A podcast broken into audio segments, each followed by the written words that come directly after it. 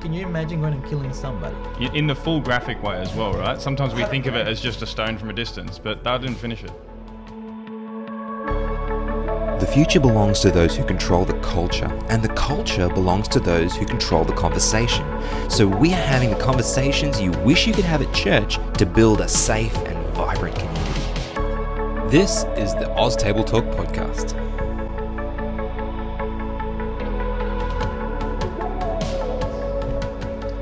Hey everybody, welcome back to another episode of Oz Table Talk. My name's Luke. I'm at the table with Dave Ben and special guest Hi. Dr. Dan. How you doing? Well, thank you. How are you? That's good. Um, for people, I mean, you've been on the show before, so it Oh. was a while ago. Okay. Ah, when we talk about COVID.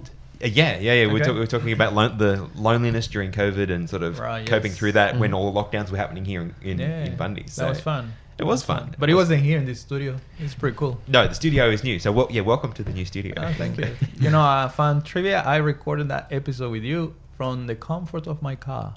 oh, really? Well, that, cars are a really good place to record audio, so that kind of makes sure. sense. Yeah, So- good acoustics. Yeah. Um, so, in addition to um, being a feature on the show before, um, tell us a little bit about you. So, what what do you do? What does your life look like? My life looks like um, I am a husband. I'm a father. I'm a child of God. I I like running. Mhm. Um, That's I- an understatement, by the way. Like, how much do you like running?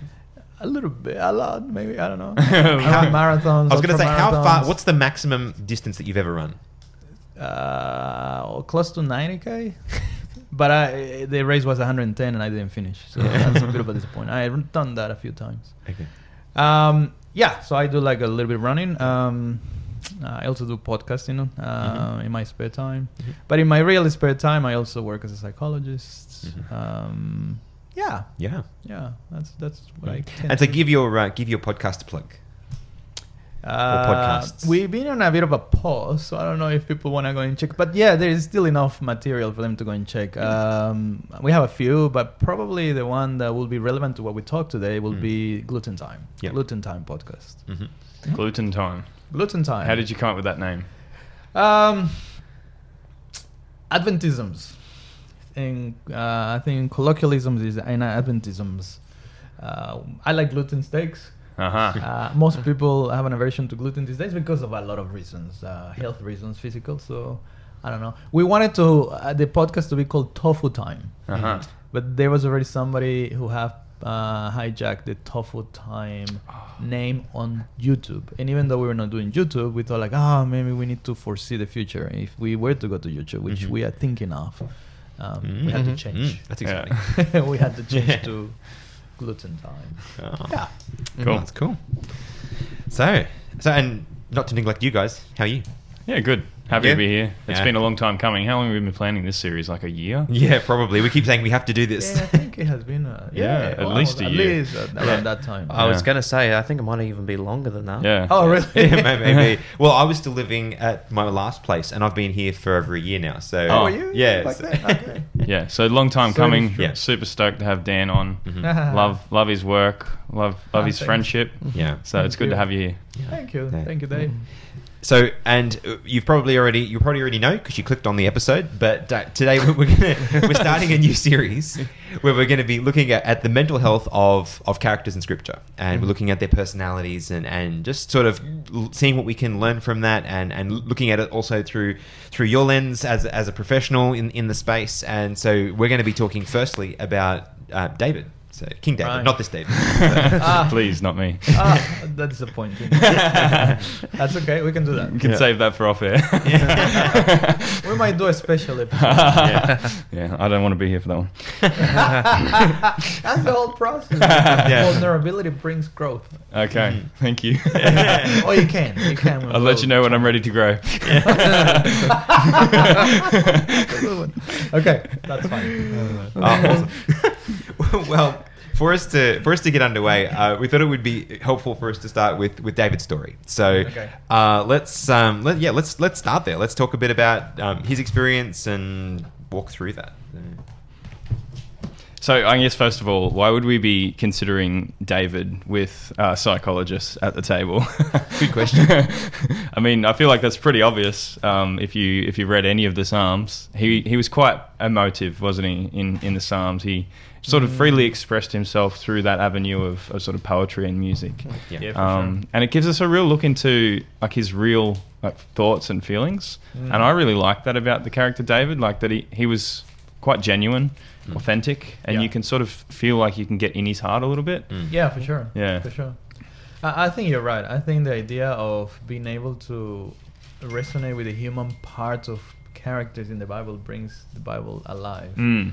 I think I was mentioning to you guys as we were preparing for this stuff that um, I had this this problem of sometimes reading things or seeing things and not seeing it through the lens of what I've been doing for for a while. Um, and when I think of David, I think about him being super. Um, um, him having a lot of characteristics of things of people that I see as my patients Mhm. sometimes. Uh, but I think if we were to start thinking about him as somebody who can resonate with us, we have to go back to those uh, those aspects of his humanity. Right. So the questions here are: What do we know about David Mm. from the beginning? Mm. Mhm. Um, what do you guys think? Well, what do we know about David as, as a child, for example? Not much. Yeah, there's not much happening. Well, I I guess we can infer some things, right? We, we can we can uh, look at the fact that he was a shepherd boy that was you know didn't have any Shepherd boy, yes. yet particular renown, like he wasn't from a royal family or anything like that. So we can assume he grew up in a obscure sheep herding family. I would- Okay, maybe. Yeah, Yeah. yeah, yeah. It's- He he was the youngest, I believe. Mm. Mhm. How many Uh, brothers did he have? I think like eleven or Yeah, twelve. He quite a few. 12 Yeah. something? So you Quite can imagine being the youngest of a lot of siblings would probably have an impact on the way he was parented. Yeah. So Like his father or would have been considerably Oh, older, for yeah, example. I, I can think of two things. One, uh, he was the afterthought, uh, and and as a parent, um, I I know that uh, I love both of my girls, but. Um, uh, Abby, if you're listening or watching this, we love you and we have care for you, but we were trained a lot more because of Beck. So Yeah. when Becky came, we were like very overly cautious because we didn't Mm. have a clue what we were doing. Yeah. Second Mm. came, it was a bit easier. Yeah. Uh, maybe. Uh, and so imagine having so many kids and it's like, oh, David, you know, like. yeah, yeah. Just go and do what you do. Yeah. Yeah, You'll like- survive. You're not going to die. It's That's okay. right. Like, like how they say in Australia, like she'll be right. She'll be right, mate. Yeah, Yeah. and, and that's what probably happened. Or he was somebody who was really long for beloved and overprotected. Right, like Joseph. Yeah, like like Joseph. I, I don't know if he was overprotected as such because I mean, if he's like a little kid going to the mountains, Yeah. facing bears, lions, and Yeah. whatever, he's like, ah, you know, he keeps on coming back. He must be Yeah. okay. Yeah. um, so that that's something about his childhood, and yet we know very little, and yet we know a lot because Mm. we know that um, the biggest story that we know of David, at least from childhood, is that he was fighting this big, massive monster, Mm. right? Uh, and I don't know what you think about uh, this idea, but can you imagine being, I don't know, um, I think scholars battle between, was he 12, was he 13, 14? Um, I don't know how old he was. I don't even remember his Bible. He was certainly exactly. small because he And didn't was- fit into Saul's armor, right? Correct, Yeah. correct. So Saul was a time. I mean, the Bible describes him as a very tall, handsome Mhm. Mm. guy, muscular perhaps. Mm. So he's battling. So can you imagine? Let's imagine that he's. I don't know. Let's imagine he's 16 for the sake of. I, I have the feeling that he might have been younger, but Mm-hmm. Right. let's imagine he's Be 16. generous, yeah. yeah, yeah. Can you imagine going and killing somebody? Yeah, well. Uh, I mean, In, in the full graphic way as well, right? Sometimes we think of it as just a stone from a distance, but that didn't finish it. no, no, Yeah. no. He went and got the sword. Yeah. He hit him. Uh, have you ever driven on the road and hit something? Yeah. I don't know how you feel. I feel terrible. Yeah, yeah. Like, Yeah, it's a hitting terrible a little tiny kangaroo, Yeah. hitting a duck. Well, it's, Uh, it's worse when you don't quite kill it and you have to go and finish it off. Yeah. That's a hard thing to do. I don't have the heart to go back, Oh, and maybe that okay. makes me feel bad. I think like no, it was I, hundred. I had an experience once where I was trying to do that with. I won't tell you the details because it was graphic, but Yeah. um, I couldn't. I couldn't finish it. So it took several goes at, at finishing this this suffering Oh, animal off, and every time I tried, it just felt worse and worse. Yeah. Yeah, Uh, Well, yeah. So that's that's him, right? Yeah. From very young age. yeah. Mm. And then I know there's you know some of us you know if we we might depending on the listeners where you're listening from. I mean, we might go hunting, shooting, Mm. even fishing. I mean, depending on the degree of what we consider life to be valuable. Like we Mm. fish and we killing a fish. I'm like, yeah, that should be okay. Mm. Um, but here we have a human being killing a human being. Yeah.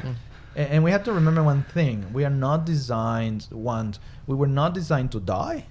Mm. Neither were we designed to take somebody else's life Yeah. Mm. from the beginning. Mm. And so this guy is doing that, and it didn't finish there. Hmm. What do we know after that? What what what comes to mind after that sequence of Uh, that story? I guess. Was the Yeah. song? The song that they were singing about it was like Saul has killed his hundreds, but David has killed his thousands, or something like that. Yeah. Right. Yeah. Thousands, ten thousands. It's yeah. thousands and ten Yeah. thousands, yeah. But yeah, it- Uh, yeah. So so we he goes first- into be military man, right? He It's like became kills he many became men. like an SAS, Yeah. Green Beret, Navy SEAL, and he goes and he's killing a lot of people. Yeah. Mm. Um, and it, what we know when we are facing such scenes is that trauma comes to life. Mm. Yeah. So it's not hard to see how he could have been a little bit messed up. Mm. C- Can I just back up just a tad? I just wanted to say Yeah. um, about the childhood experience that you were describing and the yeah. fact that he was out doing those things in the field and, and working hard Yeah. and, and slaying lions and bears, etc. That do you think that that would have built into David's young life like a, a degree of resilience that maybe most children don't experience? Yeah, I think yeah, definitely, Mm. definitely. I think it was a preparation um, Yeah. for what he What was, was to come, come. theologically speaking. Yeah. But um, yeah, if you just take it as the human face life value, And do you think- prepare him for a lot of things. Mm. Do you think that, um, from a psychological perspective, do you think Mhm. that that would have at all prepared him for Goliath and what was to come? That level of resilience, or like would that maybe have lessened the scar? Um, no, I think it will have prepared him because after you take a life, it's easy to take another. right. Now there is a big jump though. Please in- tell me you're not mind. speaking from experience. no, no, no. Yes, I am actually from experiencing people. I work in Uh-huh. jails before, Yeah. um, so uh, from it, it does. It, it makes it a little bit easier. We desensitize, and that's what you know. That's Yeah. that's the human condition when we desensitize to things that we do that once we didn't do. Mhm. Uh, but there is a, still a big jump, though. Right. There's still a resilient effect. Yeah. Uh, sorry, a, a residual effect is what I was trying to say. Yes, yes, yes, absolutely. Now the other thing is, I mean, we cannot avoid the, the, the religious spiritual aspect that he obviously did this because he believed that it was um, it was offensive to his God. hmm So, and I think this uh, when we're preparing for this, I remember I was mentioning to you guys. Remember, sometimes there is duty and then there is choice. Mhm. And so, when I think about the life of this of David and his mental health, perhaps some of the things that he got into were by duty, Mm. while some of us ha- may get into trouble because of choice. hmm Mhm. We could argue he still had the choice not to go and kill anybody, hmm except for when he was protecting himself with the bears and the lions in his ship. But otherwise, he didn't have to go and do this. I mean, Right. he was a little guy. Yeah.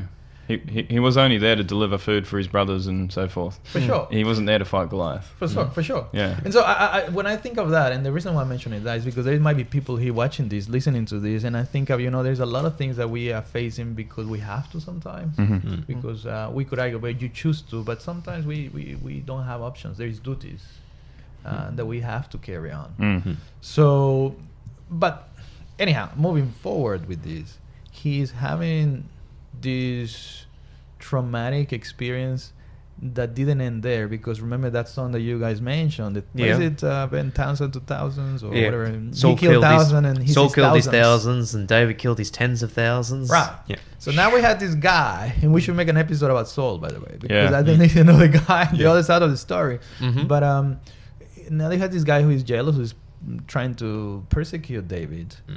And that also reflects in his writings that you were mentioning, that poetry, that uh, Mm. anxiety. You could argue that the Psalms that David wrote out his like his uh, journal, Yeah. of some kind, Yeah. his his self therapy in some ways, to be honest. A- And maybe some some of them are a, a hymn book for when he went and played for Saul. yeah. yeah, yeah, it could be. Absolutely, absolutely. And so now he's persecuted, Mhm. uh, and so it is not hard to see that he is going through a lot of affliction. And Mm. so when I think of him, and I, we read the Psalms, uh, I think of somebody who is traumatized, yeah. Mhm. who is anxious, uh, who might have fallen into a bit of despair. Man, I don't know if depression will be the, the, the, the idea here, but uh, definitely anxiety and trauma. So, Mhm. so Mhm. symptoms that you see with with such uh, conditions, uh, um, poor sleep, Mhm. Uh, a bit of a sense of hyper alertness, hyper vigilance. Mhm. When you think like, hey, you know, my enemies are following me, they're chasing me, and, and Hmm. that was true for him. Yeah. Yeah, that's what I was about to say. Isn't exactly what was going on there? so it wasn't paranoia. Yeah. So it wasn't psychosis. It's a different condition. When like, I know people are following me and they're not. Yeah. They are following this guy. Yeah. Um, He's actually in dan- legitimate danger. correct. Correct. And so the hypervigilance is justified, but it still has an effect on his life, right? And his mental Correct. health. Yeah, hundred percent. Uh, and so he's not at peace. He is not restful Mm. uh, all the time. Mm. And that's when he's writing some of this stuff that that, that, that we have. I mean, I, I just wanted to read like some of this, the things like as part of his sketches Mm. uh, in, in his life. There's there's this thing that says, "When I kept silence, my bones waxed all through my roaring all day long." Mm. Yeah. Like, one thing is, he, when I kept silence, that's an interesting thing. You know, he was keeping this to himself. Mm. It's like an internal turmoil Mm. all day long, and that's what mental illness can be. Mm. Mental health conditions or mental mental illnesses don't. Uh, they are real medical things that are there all the time. It's not like oh, one day I feel like this and one day I feel like that. Mm. It's like a constant thing. We might have glimpses of hope, Mm. but Mm. overall there is like um, the overarching uh, experience is based on this for him anxiety worry hypervigilance if you want to call it Yeah. um, does that make sense Yeah, yeah. Yeah. Can, can I ask, and Yeah. feel free to defer this to later in the conversation if you Okay. feel it fits better, but how important do you think that his friendship with Jonathan was, considering that trauma and that experience that he was going through? ah good question uh, i think it will be very important uh, when we know when we think of social connectedness Yeah. um, it helps us to find support Mhm. to find reassurance to find uh, a confidence Mm. perhaps to Mhm. be able to share the struggles you know that idea of a, bur- a burden share is a burden half Mm. so Mhm. i'm assuming because they were so close that he will talk hey you know your dad like Yeah. piece of work like can you tell him to please stop uh, Yeah. and, and and things like that so I, I think it will be definitely something and that's a I- i'm glad you brought that up because that's a practical thing that can help somebody who is going through a struggle Mm. for sure yeah Mm. social connected connectedness And obviously, Jonathan was his closest friend. But on top of that, as we go like l- later in his ministry, talks about uh, David's mighty men, right? The, Mm. the, the guys that were the closest to him that he went into battle with. Yeah. Yeah. They, they were, like you were saying before, Dan, the SAS of the time. Yeah, they yeah. were insane. Yeah. yeah, yeah, and he definitely they were definitely special forces in there. Yeah. Uh, so yeah, David's David's life was definitely a very classic, good example of somebody who is suffering from trauma, from anxiety, and I think this is the beautiful thing. Uh, he still was able to go through despite the struggles, Mhm. Mm. and I think for me that brings us hope Mm. because as you read the writings he's journaling, Mm. uh, he still finds some hope and reassurance. Mm. Now, I would like us to think maybe of practical things that this guy did Yeah. uh, to help himself. Mm. Um, when you think about his life, what do you think as such? Sorry, what, what were the things that helped him? Yeah, that- that- yeah. In your opinion, Yeah. Well, I think the release that we were talking about in the Psalms was probably a big one. Mm. Um, I think having a way to express what you're feeling um, in, in a similar way to that social connectedness that you were talking about, how that, that somewhat halves the burden. Mhm. I think having a, re- a an expression uh, is also a release that um, maybe not halves in this case, but certainly lessens the burden. It sort of lets it out a little bit rather than it sort of being contained within you. Mhm. yeah, yeah, Yeah. hundred percent, yeah. And I think one of the one of the other things that that we see he you can you get glimpses of it in the Psalms especially, but where he talks about his uh, his relationship with God and how he he Mm. relies on God so strongly. I think probably one of the only ways that that outlet was actually helpful was that he was giving his giving those burdens over to God, consciously Mm. trying to ask God to bear them on his behalf. And so For like sure. th- that consciousness of there being that God is there and not only is he there but he cares about he cares about me sort of thing. That that understanding of God would have been, you know, a, a really key aspect of that, which is similar but it's directed towards God rather than someone else. Yeah, yeah. So understanding of God and, and, and where he fits in the picture. Do you, Right. Do you think that some of the like some of his drive to conquer and succeed on- once he gets out of the survival part of his his story, you know, once he becomes king and and he starts um, expanding the empire and you know doing those sort of things,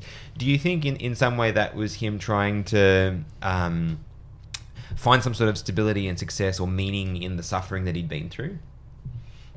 As in, like trying to like feel better I, I guess you know if he has experienced all the, the trauma and the anxiety that we are talking about like do you think he was uh, pushing the kingdom further to like get success to Sort of finding purpose in try, mission. try to find purpose in Purpose the- himself? yeah Uh, um, maybe. I mean, he knew he had a duty. Mm. Uh, we already know that some of his anxieties were justified. I Yeah. mean, we mentioned that. Mhm. And once that was appeased, uh, it would have been easier for him to try and move on. But it took him a while. We don't know how long or how many years. The problem is that it wasn't, as we mentioned, you know, there was the, the bears, the lions, the Goliath. Mhm. Um, then you have Saul. uh, Saul. and Later, then- Absalom. yeah, yes, we have mentioned that, and that's true. And then Mm. you have he kills somebody else with, with a justification. Yeah. Uh, he I want to get back to that bit.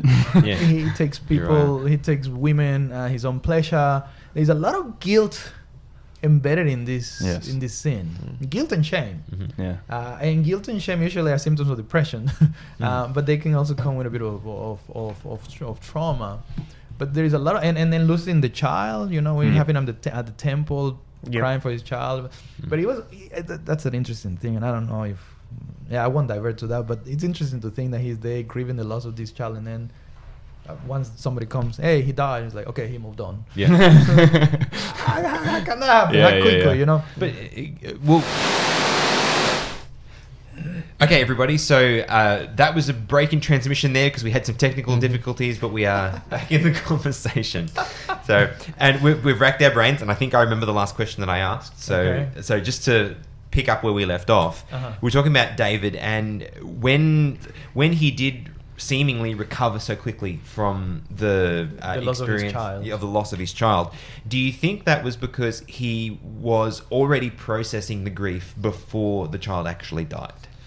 it is a very high possibility. So, um, what we know is that science has told us that when we lose people differently, we grieve differently. Mm. So, for example, somebody who loses somebody uh, suddenly, Mm. like a suicide, a car accident, mm, plane crash, or something, uh, they might take longer to go through the process of grief and loss. Mm. Whilst if you're prepared, for example, somebody in an oncology ward uh, waiting for the death, and you already know, hey, we're giving them this amount of time, Mm. they can process from beforehand. Mm. Uh, it still doesn't make it easier. It's Mm. still hard, and Mm. you also have individual factors, of course. We, we Mm. cannot avoid that. The Mm. individual um, personalities and Mm. experiences, as we're talking about David. Mm.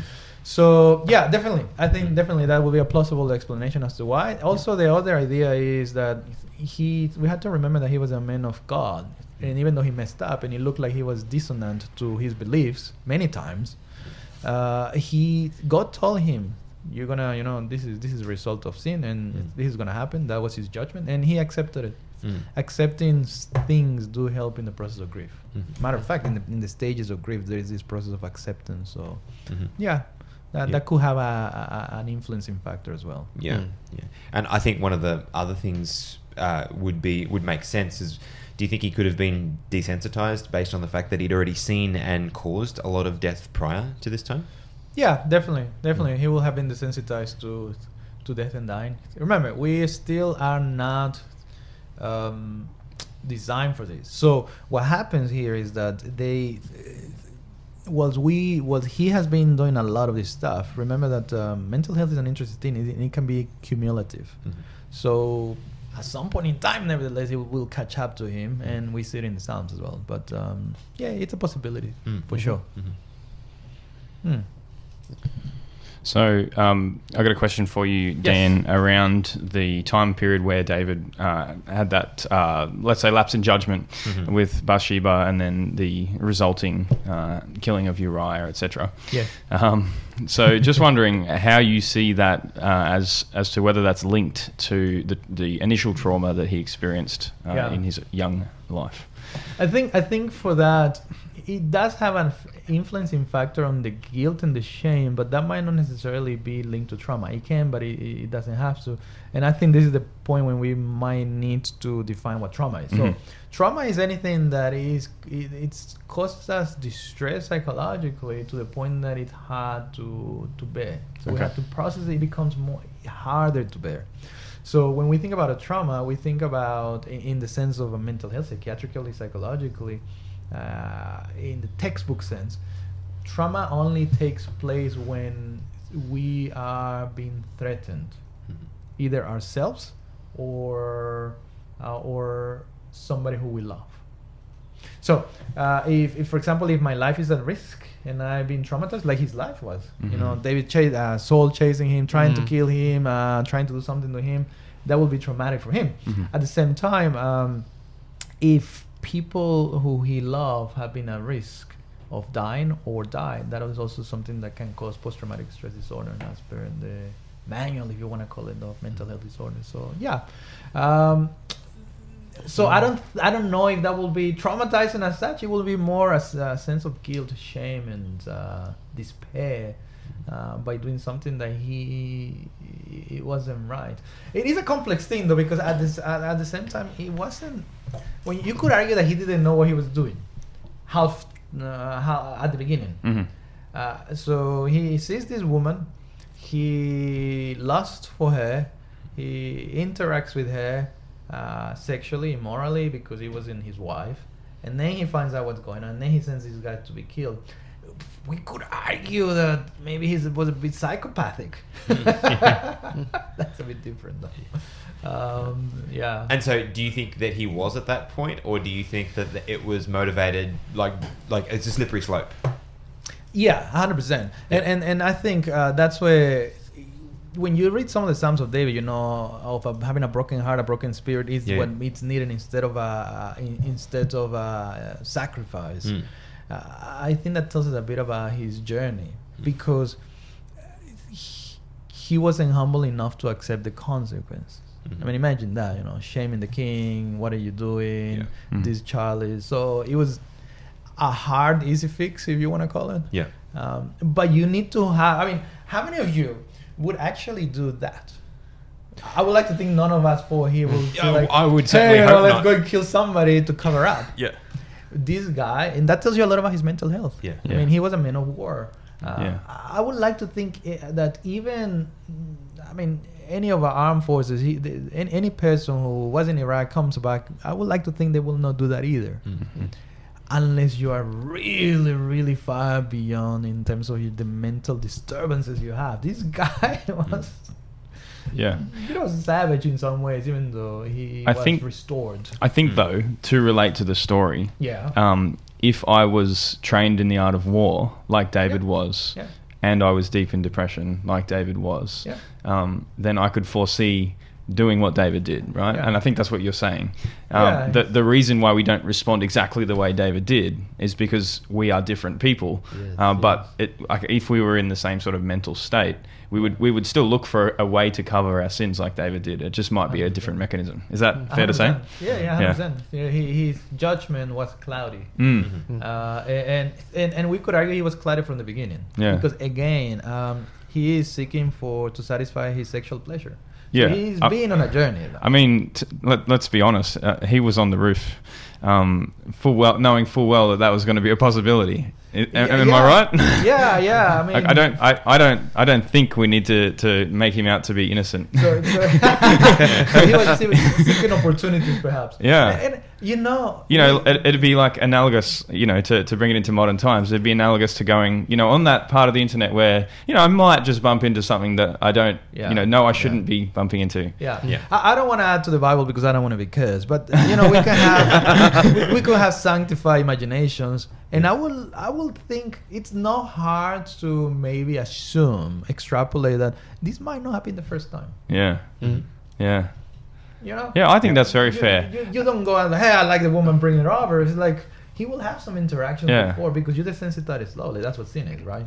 Yeah, Um, and and usually David would have been out at war at that time, Yeah, right? technically, With- he should have been with the army with like Uriah he was every other and time. co. Mm, correct, right? correct. Um, so it's quite possible that, it, like you say, his mental journey didn't begin on the roof that day. No. Um, he might not have gone to war because he was in a bad place, and he might have gone to the roof because he was in a bad place. Yeah, Mm. Yeah, yeah. sort of Uh, premeditated in a sense. Yeah, so yeah, it, con- it definitely contributed to his mental uh, decay or deterioration. That probably would be the best way to p- portray it. The- Mhm. His mental deterioration. Uh, I'm not sure it will be adding to the trauma, uh, the, perhaps the trauma of killing another life. But in this case, I mean, there is a difference, right? Between Sure. going out to adjust the people of God as given by God versus killing an in- innocent person who was part of your special forces, Yes. who guarded you. Yeah, Yeah. That's messed up. Pro- probably even a friend of, of Yeah, David's. yeah. yeah. If Yeah. you when you read the list of David's mighty men of valor, Uriah the Uriah. Hittite is in that Yeah. list. That's So what I they call it, would the special forces. Yeah, Yeah. that's right. They they would have fought back to back. Yeah. You know, I mean, that would that would be like you know me stealing your wife. You know, assuming we- like next time you get when you get one. Maybe you should be yeah, pointing maybe at him. you said it, so I was replying to you. Then I realized this is going to break Yeah. down this analogy really Your- quickly. your that would be like me stealing your wife and then having you killed. You know, we would Yeah. be doing ministry It- it together is for years. up. You know, It it, is, it is definitely unthinkable. Messed up. So, yeah. And do you think, um, Dan, that this um, was a turning point for David? Well, it definitely is. I I think when we see the storyline, we don't see him after we. Well, let's think about what happened. Hmm. Guy comes, uh, prophet of God tells him, "Hey, you're messed up." Uh, he initially didn't know that, and that's something that happens in mental illnesses, mental health, eh, emotional stability, and sin as well. Uh, what David needed at that time is become insightful. Hmm. Uh, there is that key word that we use a lot in mental uh, mental state examinations. Does the person has insight? Mm-hmm. uh, awareness Mm. of self, and he didn't. Mm. Uh, But interestingly enough, when you read the psalm that it refers to that, he he didn't have the awareness when was it Nathan? Yeah, Yeah, Nathan, Nathan, talked to him, the yeah. Prophet. But he, the psalm says how he was been afflicted. Right. Hmm. So he's suffering and suffering and suffering, but instead of you know going back and confess not to Nathan because we don't confess to men to God and say, "Hey, I messed up. I'm so sorry. My heart is afflicted. I'm never doing it again." Maybe he never did it again after that. Who knows?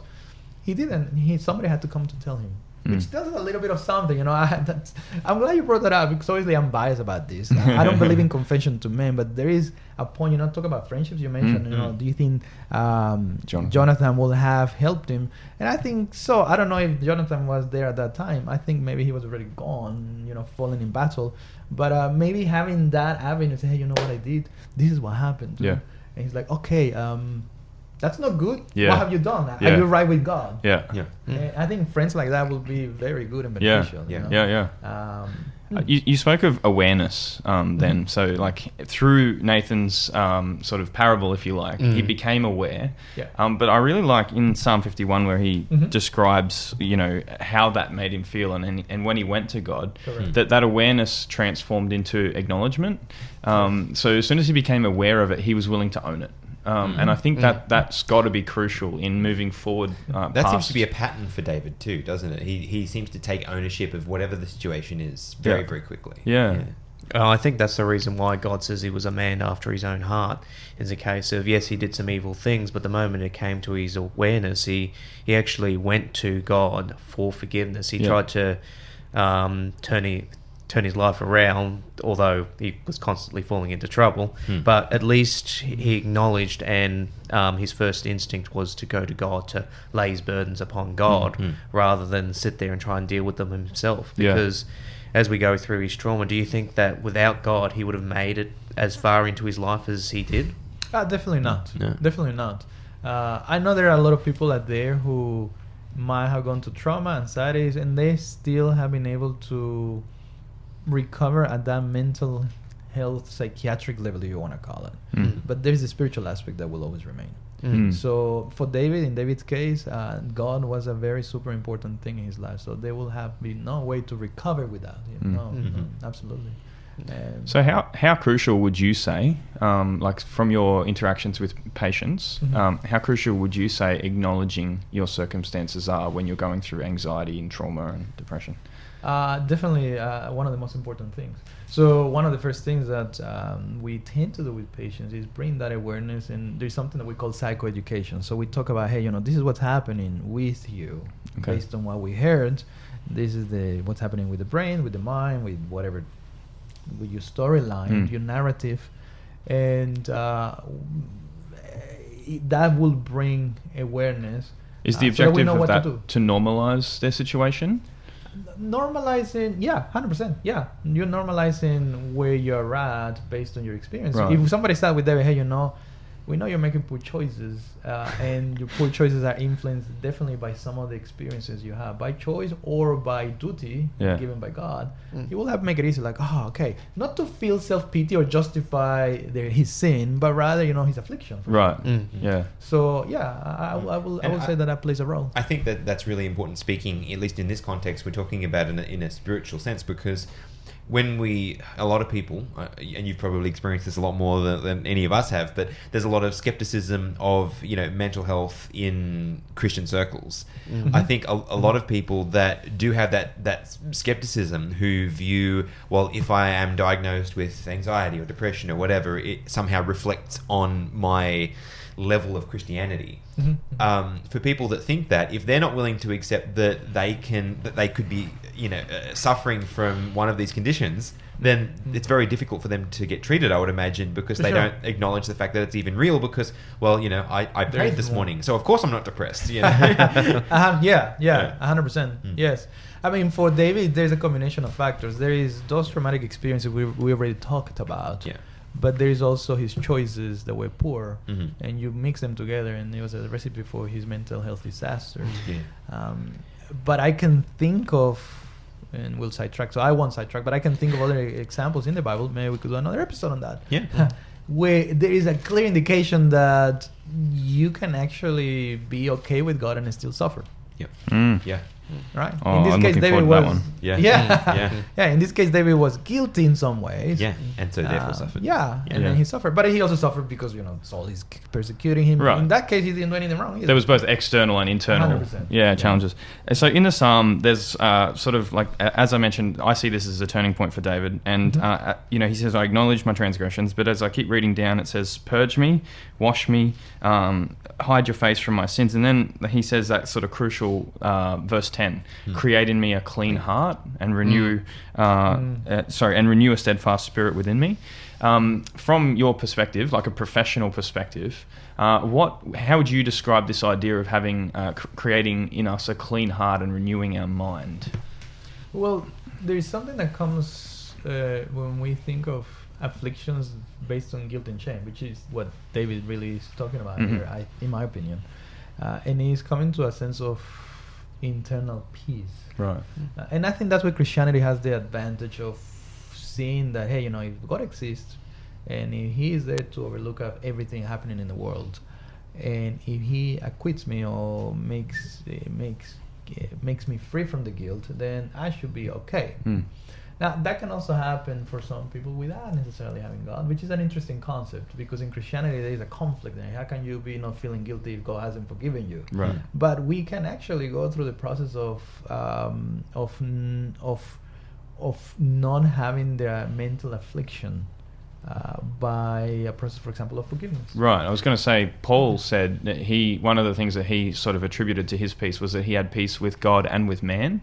Mhm. And uh, I guess what you're describing is that Mhm. even if we don't necessarily have peace with God, uh, having peace with man uh, enables us to feel that sense of Correct, correct. Yeah. Uh, and both are good. uh, Both are, I believe, important and necessary. Right. Yeah. Mhm. Like how many times you say like I, I'm okay with God. Yeah. I have forgiveness, but I never went and say I'm sorry because I actually slapped you across the face.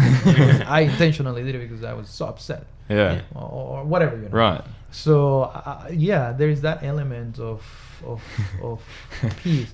But and, in Je- the, and Jesus would argue with that anyway, and he would say, "Well, do you really have peace with God if you haven't made up with your brother?" yeah, yeah, hundred percent, hundred percent. Yeah. and, and we could argue the opposite as well. I mean, what? Um, and this is where we were.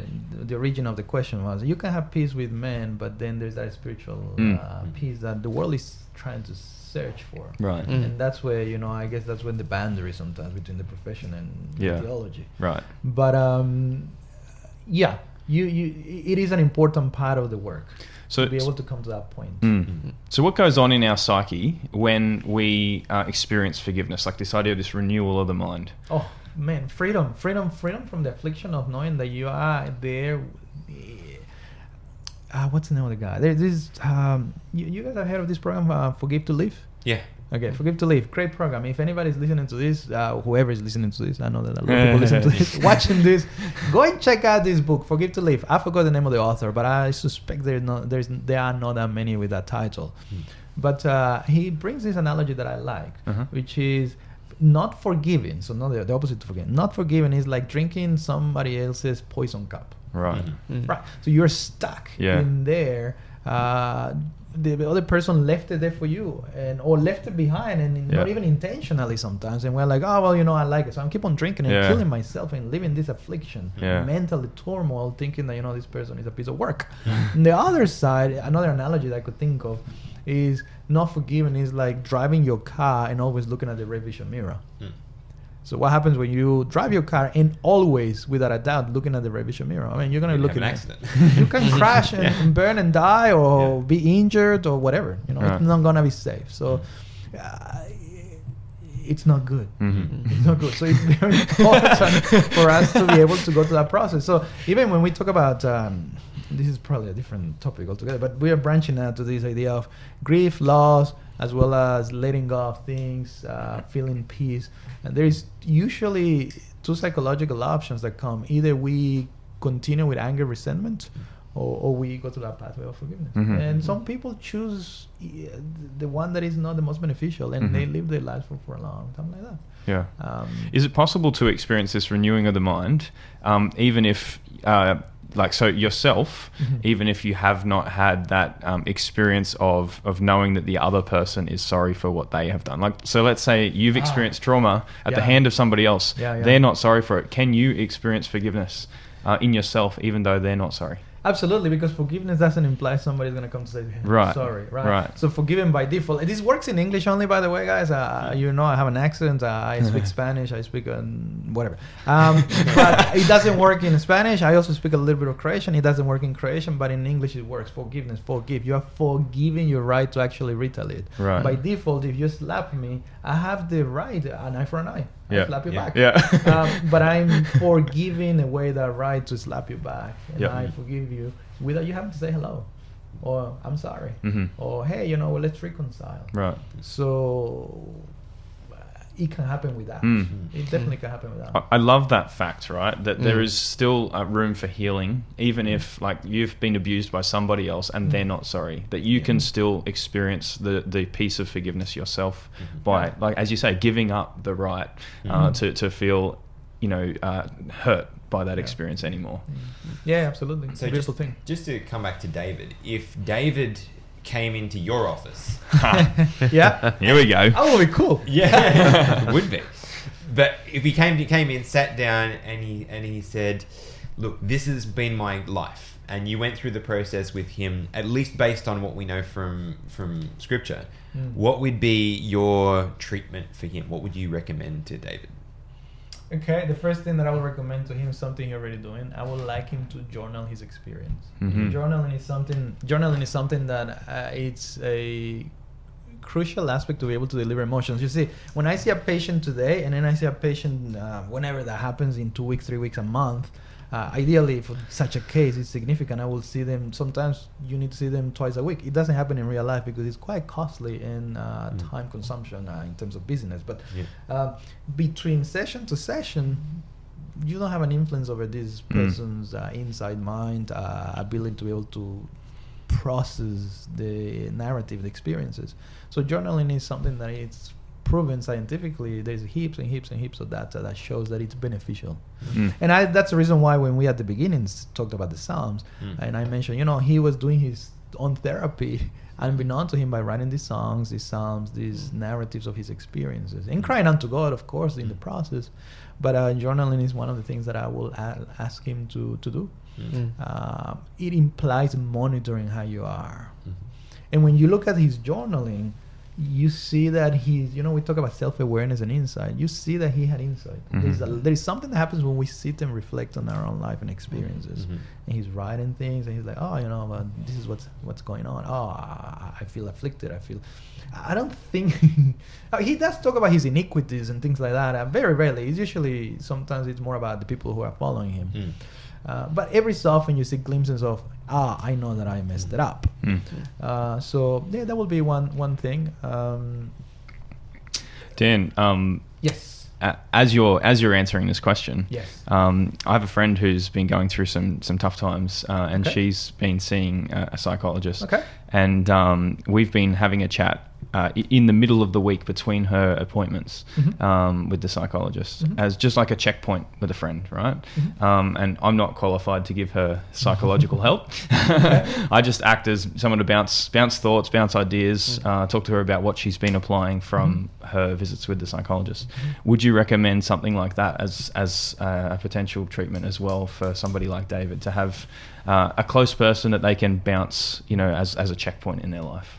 Um, yes. Yeah. So I think I, I must define that um, there is a difference between friendship and therapy. So therapy is actually a scientific treatment to be able to. Right.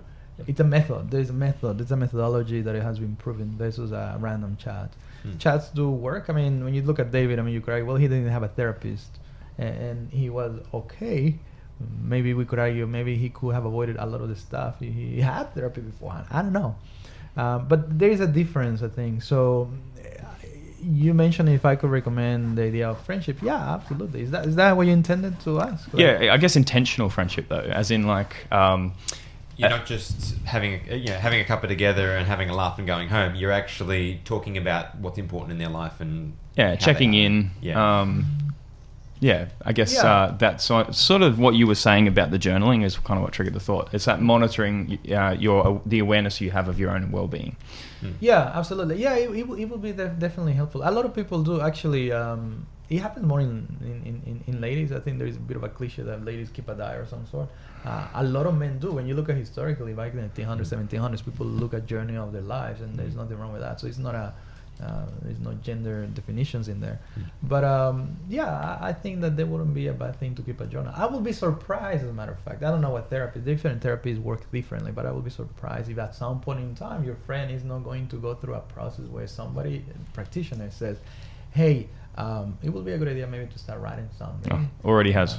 All right, Yeah. so Yeah. it is. It is Yeah. definitely part of the process. Um, if we look at David's resolution and treatment that he had, if you want to call it, Mhm. we can learn from is he utilized that journaling. We already talked about it. He also utilized prayer. Mm. A lot of his journaling was prayers. Mhm. Yeah. You know. So, and we have science after science that shows that the religious spiritual science, Duke University, one of the institutions, Ivy League in the United States, Mhm. has this whole department talking about spirituality and mental health Okay. and they have a lot of uh, research that shows that when you pray you can actually improve not only mental health but your brain structures change Right. uh, for for the better Why? uh, well that's, that's, that's a mystery of god but um, i think you mentioned Like, something like, is it disciplined thought, like regular disciplined thought that, that helps with that? I mean, obviously, God is is going to be the central Well- feature there, but I'm just curious if, what the mechanism is. Well, when you when we pray, we use specific areas of the brain. You know, there's Mm. that connection between the striatal, the frontal lobe, and the striatal connection that goes to the emotional part of the Yeah. brain, and that's those are the areas usually that lead up when we pray. Mm. So the more you use it, the more growth there will be in, in the brain. So there is the, the, the the cortex layer gets thickened. Also with depression, we have evidence that it's it, it thins out for people who are going through depression and, Yeah. and significant anxieties. Now you mentioned something though about David and the perception. What was it about? Something about the perception that we have of God. Um, I don't remember exactly how it was, but maybe I'm making. I don't, up I don't remember mind. what I, I don't remember what I said either. but but but I, I just wanted to bring this to the attention of the prayer Hmm. because to what we pray is important. So the evidence has shown that, and this is more into the suicide research, which Mm. is the one of the things that I kind of like embedded myself in for embedded myself into for years. But um, when we the God that we pray to will make a difference for good or for, or for wrong. Mm. So if I pray to a God that is not kind, compassionate, and caring, Mm. like for example, Mm. a, an evolutionary God Mm. Who puts us here to our own and left us to our own devices, the prayer is not beneficial. Right. A, a chastising, punishing, vindictive God, eh, and this is the It'd be this the traumatic in itself, wouldn't it? Well, and, and we in Christianity live a lot like that sometimes. Yeah. We're living with this ideology of who God is, Mm. uh, and we justify by the sense of righteousness and justice and, and, and whatever.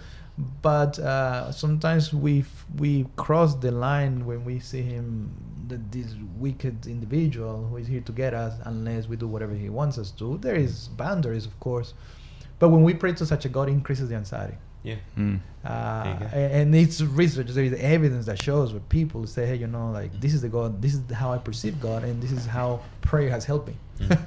it, it goes the opposite. So, in my doctoral dissertation, when, when I talk about suicide, I actually, you know, this is hard because sometimes you have your belief systems, but you have to go by science. Mm. And so, science tells me, and I reported that actually people who believe in such God will be better by not believing in God. Hmm. Mm. It's hard to tell. Wow, I was going to say. So what, what, you, what you're saying is, for mental health reasons, let, Yeah. let me just get this straight. For mental health reasons, you are better off being an atheist than a Christian who believes in a harsh and dictatorial God. I don't know if an atheist. I, we didn't go. I, I, Well, isn't I that what not couldn't- believing in God is? You could be an agnostic. Oh, yeah. in search of something. Fair Um, uh, but maybe maybe disconnecting from God. but Yeah. I don't know. It, It- and, it's and hard, I that's, get that's it. another different uh, Yeah. Mm-hmm. idea. But um, yeah, so it, it can be. Uh, and I should stream and down downstream this. We're not talking about suicide because David. I don't think I cannot see him suicidal at all in his life. He Mm. was a survivor. Mm. Mm. Um, but um, he in the the facts that I'm sharing with you have to do with suicide, Mm. and that's again maybe we're sidetracking Yeah, here, but that's yeah. a different topic. We, we, we can talk about that more in another But, uh, episode. But yeah. yeah, yeah, but that does happen Mhm. for people because they lose hope. And, and when they search to God, like, oh well, you know, this is the God that is gonna, you know, it's vindictive, Mm-hmm. vindictive, vindictive, punishing, and caring. So there is no hope Mhm. where in the last resource. Yeah. And so that's really where the Mhm. So, lays. so to David's treatment, you, you said journaling, monitoring, um, prayer. Mhm. Uh, is there anything else that would stand out, or Uh, I, I don't I don't know if David focused on this um, as such. Actually, as I was gonna say something, uh, something has crossed my mind. So I'll say this before I forget Sure. it, which is he had a problem with sleeping.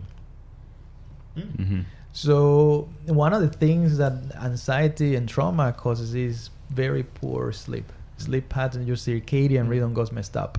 And one of the first things that I like to see in my patients, there is a couple of things, you know. The journaling is one practical thing, but uh, I want to make sure that the sleeping is better, Mm. uh, and um,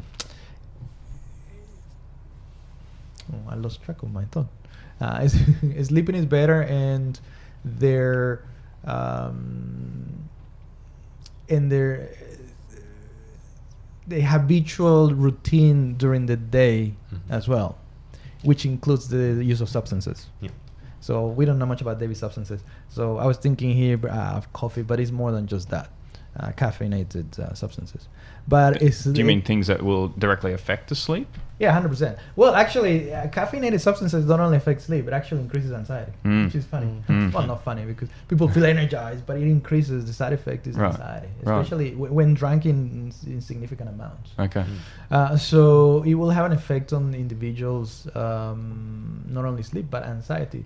So what I will say is look after sleep, and we know that because I think it's Psalm four eight. He talks about, hey God, you know, help me sleep, Hmm. uh, give me something so that I can be at peace, and it goes back to that, Yeah. Yeah. Re- overthinking, ruminating.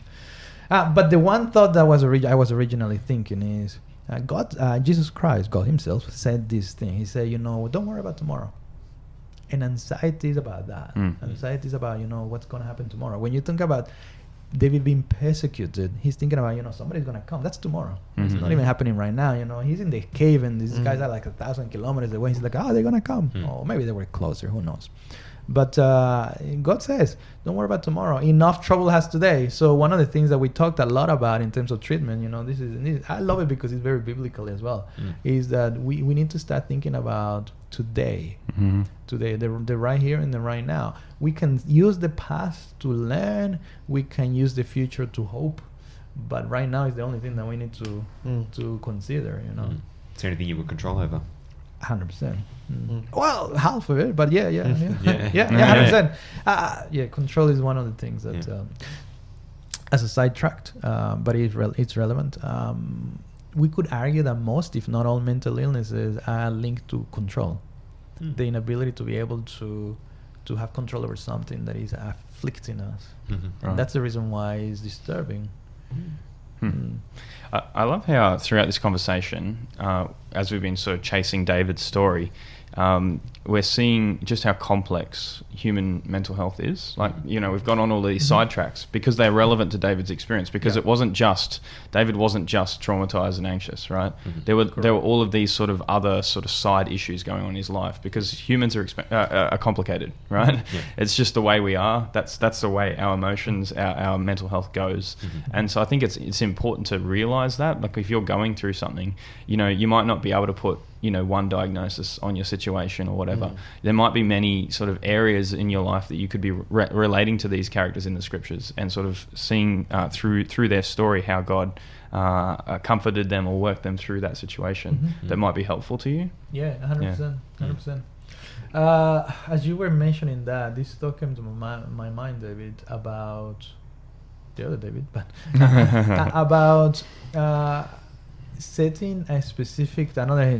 This is probably the last thing that I'll mention because there is a lot of things that can be done depending on the person's situation. But uh, one thing that we know that could potentially be helpful when we are anxious, worried, uh, is, is is setting. It goes back to that control Mhm. that idea of loss of control.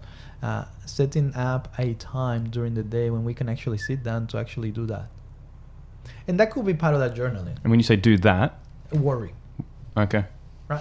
So, Yeah. So- so that we don't have to o'clock, do I'm it. due for my worrying. yeah, So- yeah. That's actually there is apps. There is an app uh, for those of you who have iPhones, uh, Androids, or whatever you have. Um, uh, I believe it's in both. It's called Worry Time. Yeah. and, and, and it's designed. I think That's was, was it. Beyond Blue? No, Reach Out Australia, whatever. You know, uh, it's designed specifically to sit down and say, hey, you know, uh, be, there's all of the, a list of worries that I need to focus on, and I'm gonna leave it there. I'm gonna put it in this box, Mhm. and that is trying to regain a little bit more of that control. Right. Mhm. You know? Mhm. So that you're not when you're laying in bed at night, you don't have to worry because you've already done it. Well, Yeah, well, you're not allowed This- to. this Yeah. is not worry It's not time. worry time right now. yeah, yeah, Yeah. yeah, And sometimes it's not as easy, but it, it helps. Yeah. There- There's proof that it helps. But sometimes it's not as easy. So if you're lying in bed at try that. time and you're worrying, one of the things is you can think, oh, I already put it in my list to worry, or oh, tomorrow at 12 o'clock is when I am actually going to worry. Yeah, yeah. Today I'm going to sleep.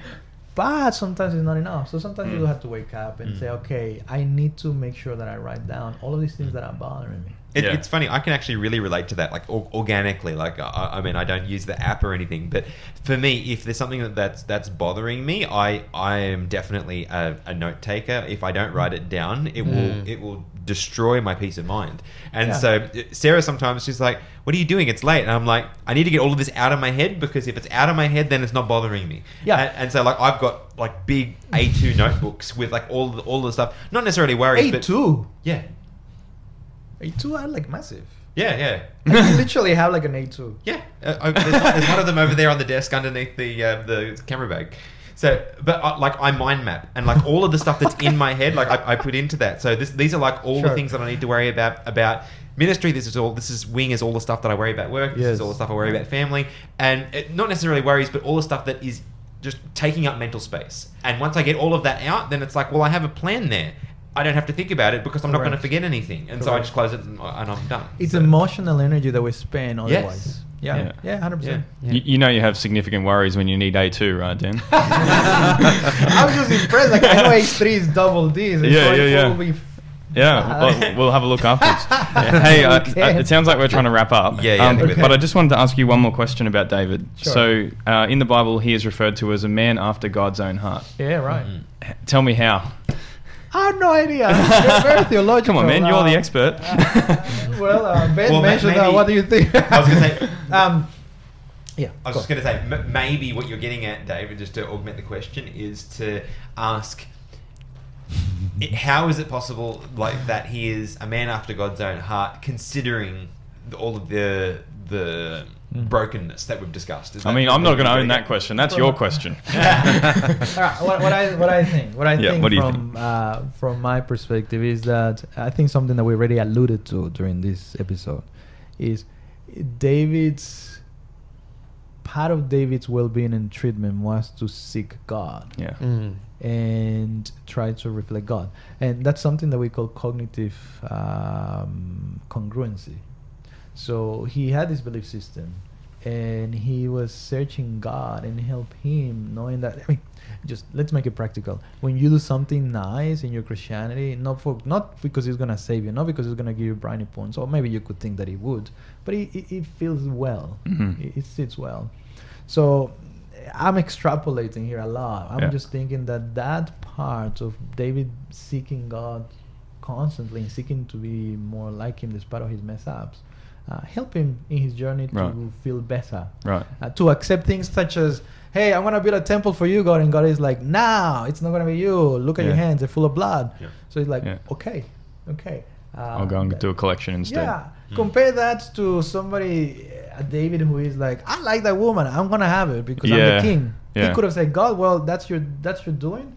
I want to build a thing, Yeah. which is similar to what Saul did. Right. That's the opposite. And again, I reckon we should do an episode on that because it's a bit of an opposite situation. Yeah. there. Yeah, we will. So And, and, Yeah. okay. and Mephibosheth is a really good example of what you're saying as well. Okay. You know, David was like reaching out for, of, of himself Yeah. there. Yeah. Yeah. Yeah. What do you think it, it intends to say, in your opinion? Oh, look- Theologically speaking, personally speaking, one, in terms of David's being as uh, God's own heart. Yeah, yeah. Look, I think I, I agree with you. I think it was just that attitude of, of searching, right? You know, Mm. even through all of his mess and his struggle, he like if you read the Psalms, you just get this idea that he, he just wanted to know God, right? Mm-hmm. Through all of that mess, it didn't it didn't matter whether he was you know going off and committing adultery, killing people, whatever. it was full commitment. Uh, yeah, uh, underneath all of that, in his heart, he wanted to know God and he wanted to be with God and he wanted to, to serve God in the best way and he could, right? And he stuffed up along the way, right?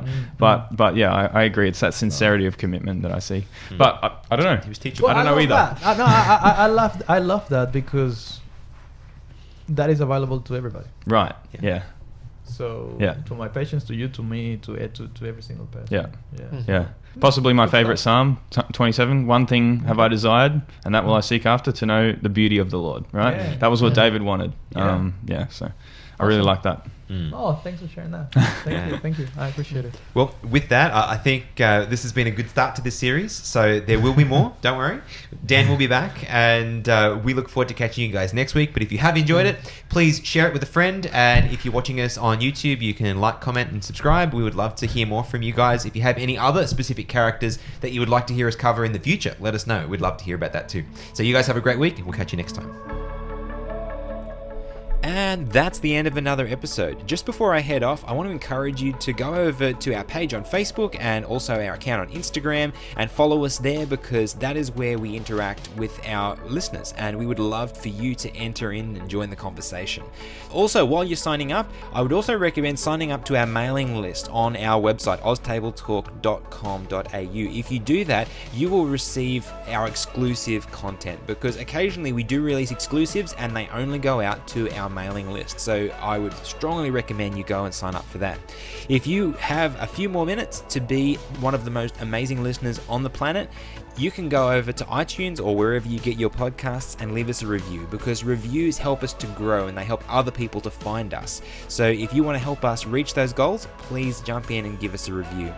The final message that I'd like to leave you with is to let you know about our Patreon account. Now, Patreon is a way for creators to get paid for creating, and ultimately, what we do does cost money to get us hosted and have the services that we need to run the podcast. And so, if you'd like to help us do that, jump over onto patreon.com/slash oztabletalk, and you can you can give anything from even a dollar a month uh, upwards. But at different levels, there are different benefits, different rewards that we want to give you just to say thank you for being an amazing supporter of ours. If you can't afford that, we would just gratefully accept your prayers because that is what our ministry runs on. And so, with that, I will leave you to your day and thank you so much for listening to this episode. We look forward to seeing you guys next week.